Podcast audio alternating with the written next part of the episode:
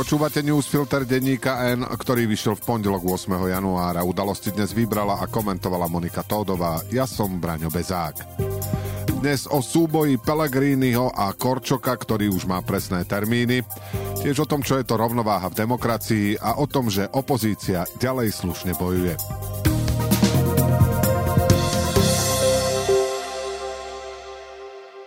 Prvé kolo prezidentských volieb bude v sobotu 23. marca a druhé kolo následne o dva týždne v sobotu 6. apríla. V pondelok to oznámil predseda Národnej rady Peter Pellegrini, ktorý má na to zo zákona kompetenciu. Dátumy oboch kôl prezidentských volieb si treba poznačiť do diára, prípadne začať plánovať kúpu leteniek, lístkov na autobus alebo na vlak, ak žijete v zahraničí.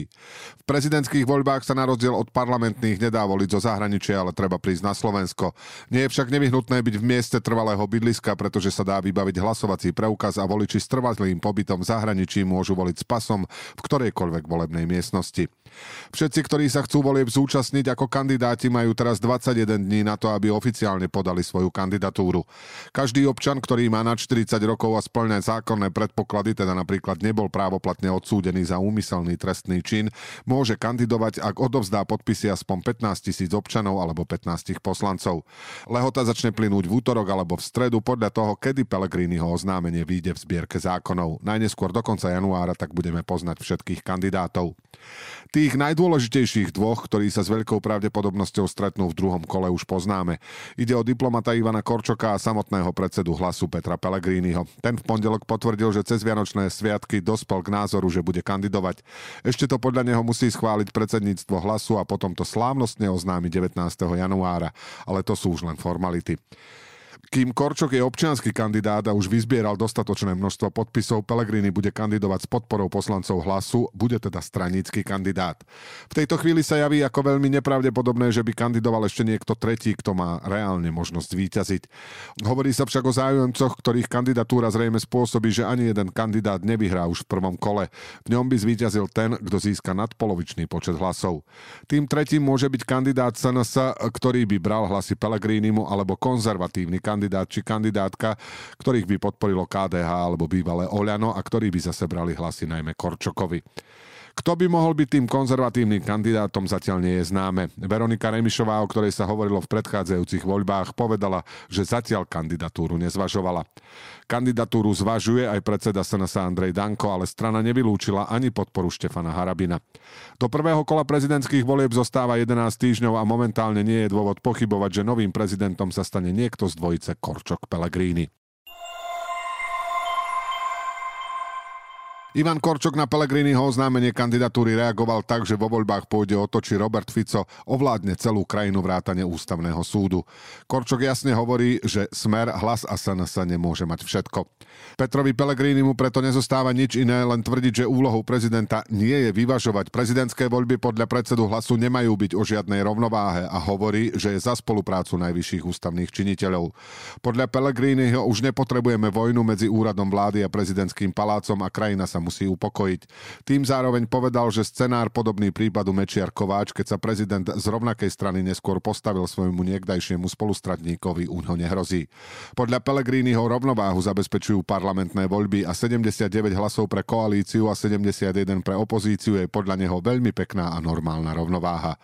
Pellegrini prekvapivo nezmietol zo stola ani úvahy, že by po zvolení za prezidenta naďalej zostal predsedom hlasu, tak ako to pred pár dňami naznačil jeho stranícky kolega Matúš Šutaj Eštok. Také niečo sa v histórii slovenských prezidentov ešte nestalo. Ak aj boli straníci zvolení do funkcie prezidenta svoje členstvo v strane najneskôr po zvolení ukončili alebo prerušili a oficiálne sa snažili pôsobiť ako nadstranícky prezidenti všetkých občanov. Pellegrini síce povedal, že by dodržal to, že ako prezident by bol nadstranícky, ale už nevysvetlil, ako by sa to dalo, keby bol zároveň predsedom strany hlas. Vraj sa takým niečím bude zaoberať až po prípadnom víťazstve. Na teraz len dodal, že si nemyslí, že by sa potom ako prezident a zároveň predseda strany zúčastňoval koaličnej rady. Pellegrini v pondelok prvýkrát komentoval výroky Andreja Danka, ktorý zautočil na jeho súkromie. Danko povedal, že vo voľbách sa ľudia budú pýtať na orientáciu kandidátov, kto je prvá dáma alebo s kým žijú a voliči SNS budú mať podľa neho s Pellegrinim problém. Jediný, komu takéto niečo pomáha, je podľa Pellegriniho Ivan Korčok. Na poznámku novinárov, že ten sa ho predsa zastal, povedal, že to nepostrehol a že za to teda ďakuje. pondelok ráno o 9. sa v parlamente začala zásadná rozprava o morálnej a justičnej vlasti zrade, ktorú pripravuje vládna koalícia. Tak nazval novely trestných kódexov a zrušenie špeciálnej prokuratúry Gábor Grendel, prvý poslanec, ktorý vystúpil v rozprave. Parlament o zákonoch rokuje v mimoriadnom režime a začal už v pondelok, hoci to bežne nebýva rokovací deň. Namiesto do 7. večer rokuje každý deň o hodinu dlhšie a z dvojhodinovej prestávky na obed je len hodinová. Spolu je do rozpravy zatiaľ písomne prihlásených 58 poslancov, každý z nich má 20 minút na vystúpenie, ale potom je možné ešte reagovať faktickými poznámkami a tak parlament rokuje tempom približne jeden rečník za hodinu. Ak teda niekomu neprepadne poradie, pretože práve nie je v sále, ako v pondelok Igor Matovič. Poslanci sa ešte na konci môžu prihlásiť do rozpravy ústne, ale tam už môže ich vystúpenie trvať len 10 minút. Koalícia sa do rozpravy nejako nehlási a nereaguje ani na faktické poznámky. V pléne síce ako predkladateľ zákona sedí minister spravodlivosti Boris Susko z Osmeru, ale svoj návrh sa nejako nesnaží obhájiť.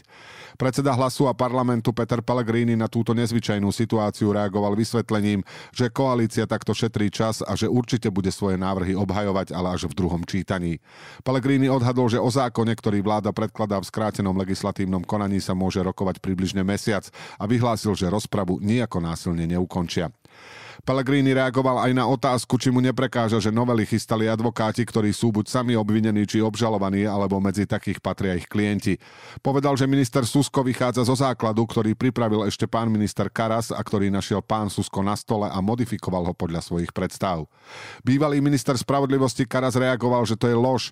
Karas povedal, že Mečiarová amnestia bola oproti tomu, čo ide urobiť táto vláda, len slabý odvar a návrhy považuje za, citujeme, morálny hazard a generálnu amnestiu do doteraz neodhalených a neodsúdených páchateľov závažnej protispoločenskej trestnej činnosti. Konec citátu. Nielen, že sa koalícia nezapája do parlamentnej debaty, ale nie je ani schopná obhájiť svoje vlastné dôvody, ktoré pomenovala v predloženom návrhu zákonov. Tvrdí, že zákony mení z dôvodu množstva porušení ľudských práv zo strany špeciálnej prokuratúry, o ktorých rozhodol ústavný súd. Poslankyňa SAS Mária Kolíková už niekoľko týždňov žiada bývalého policajného prezidenta a poslanca Smeru Tibora Gašpara, ktorý tým tiež argumentuje v televíznych diskusiách, aby predložil, o ktoré rozhodnutia ústavného súdu ide. Urobila tak aj včera v rozprave, ale Gašpar ju odbil, že ich neskôr prečíta v pléne. Podľa Kolíkovej to nie je férový prístup a upozorňuje, že žiadne takéto rozhodnutia jednoducho neexistujú. O zákone sa bude rokovať minimálne do stredy, keď sa koalícia rozhodne, či rokovanie nepreruší, aby mohla začať rokovať o kompetenčnom zákone, ktorý do parlamentu vrátila prezidentka Zuzana Čaputová. A na záver pozvánka. Opoziční politici Michal Šimečka z PS, Branislav Greling z SAS a Martina Holečková z KDH v pondelok na spoločnej tlačovej besede pozvali ľudí na ďalší protest proti zrušeniu špeciálnej prokuratúry, ktorý bude vo štvrtok o 18. na námestí SNP v Bratislave, ale aj v ďalších mestách. A teraz ešte správy jednou vetou. Predseda Národnej rady Peter Pellegrini na budúci týždeň vyhlási voľbu sudcu ústavného súdu. Pellegrini tak mal urobiť bezodkladne v októbri po nástupe do funkcie, ale tvrdil, že má čas niekoľko mesiacov, s čím nesúhlasí predseda ústavného súdu ani ústavní právnici. Prokurátor podal obžalobu na bývalého predsedu Krajského súdu v Bratislave Ľuboša Sádovského pre trestný čin zasahovania do nezávislosti súdu. Ide o ďalšieho súdcu zadržaného v kauze Búrka, prípadom sa bude zaoberať Mestský súd Bratislava 1. Jozef Hanuska, ktorého pred niekoľkými dňami obvinili z vraždy 48-ročnej Patrície, je synom vraha Štefana Pantla, ktorého v roku 1981 popravili. Pantl bol bratislavský škrtič a odsúdili ho za násilie proti viacerým ženám. Hanusku zobral súd do väzby.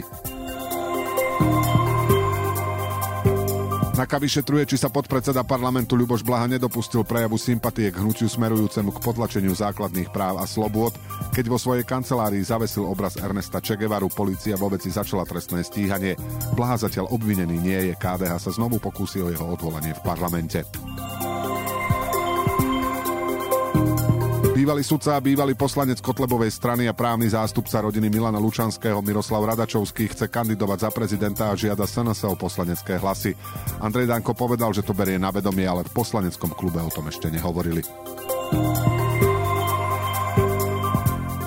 Premiér Robert Fico nevysvetlil, z čoho si kúpil takmer miliónový byt bez hypotéky a namiesto toho zverejnil 9-minútové video, kde sa s ministrami Ladislavom Kamenickým, Richardom Takáčom, poradcom Jozefom Červenkom a riaditeľkou Slovenskej obchodnej inšpekcie Nadeždou Machútovou rozpráva o cenách potravín.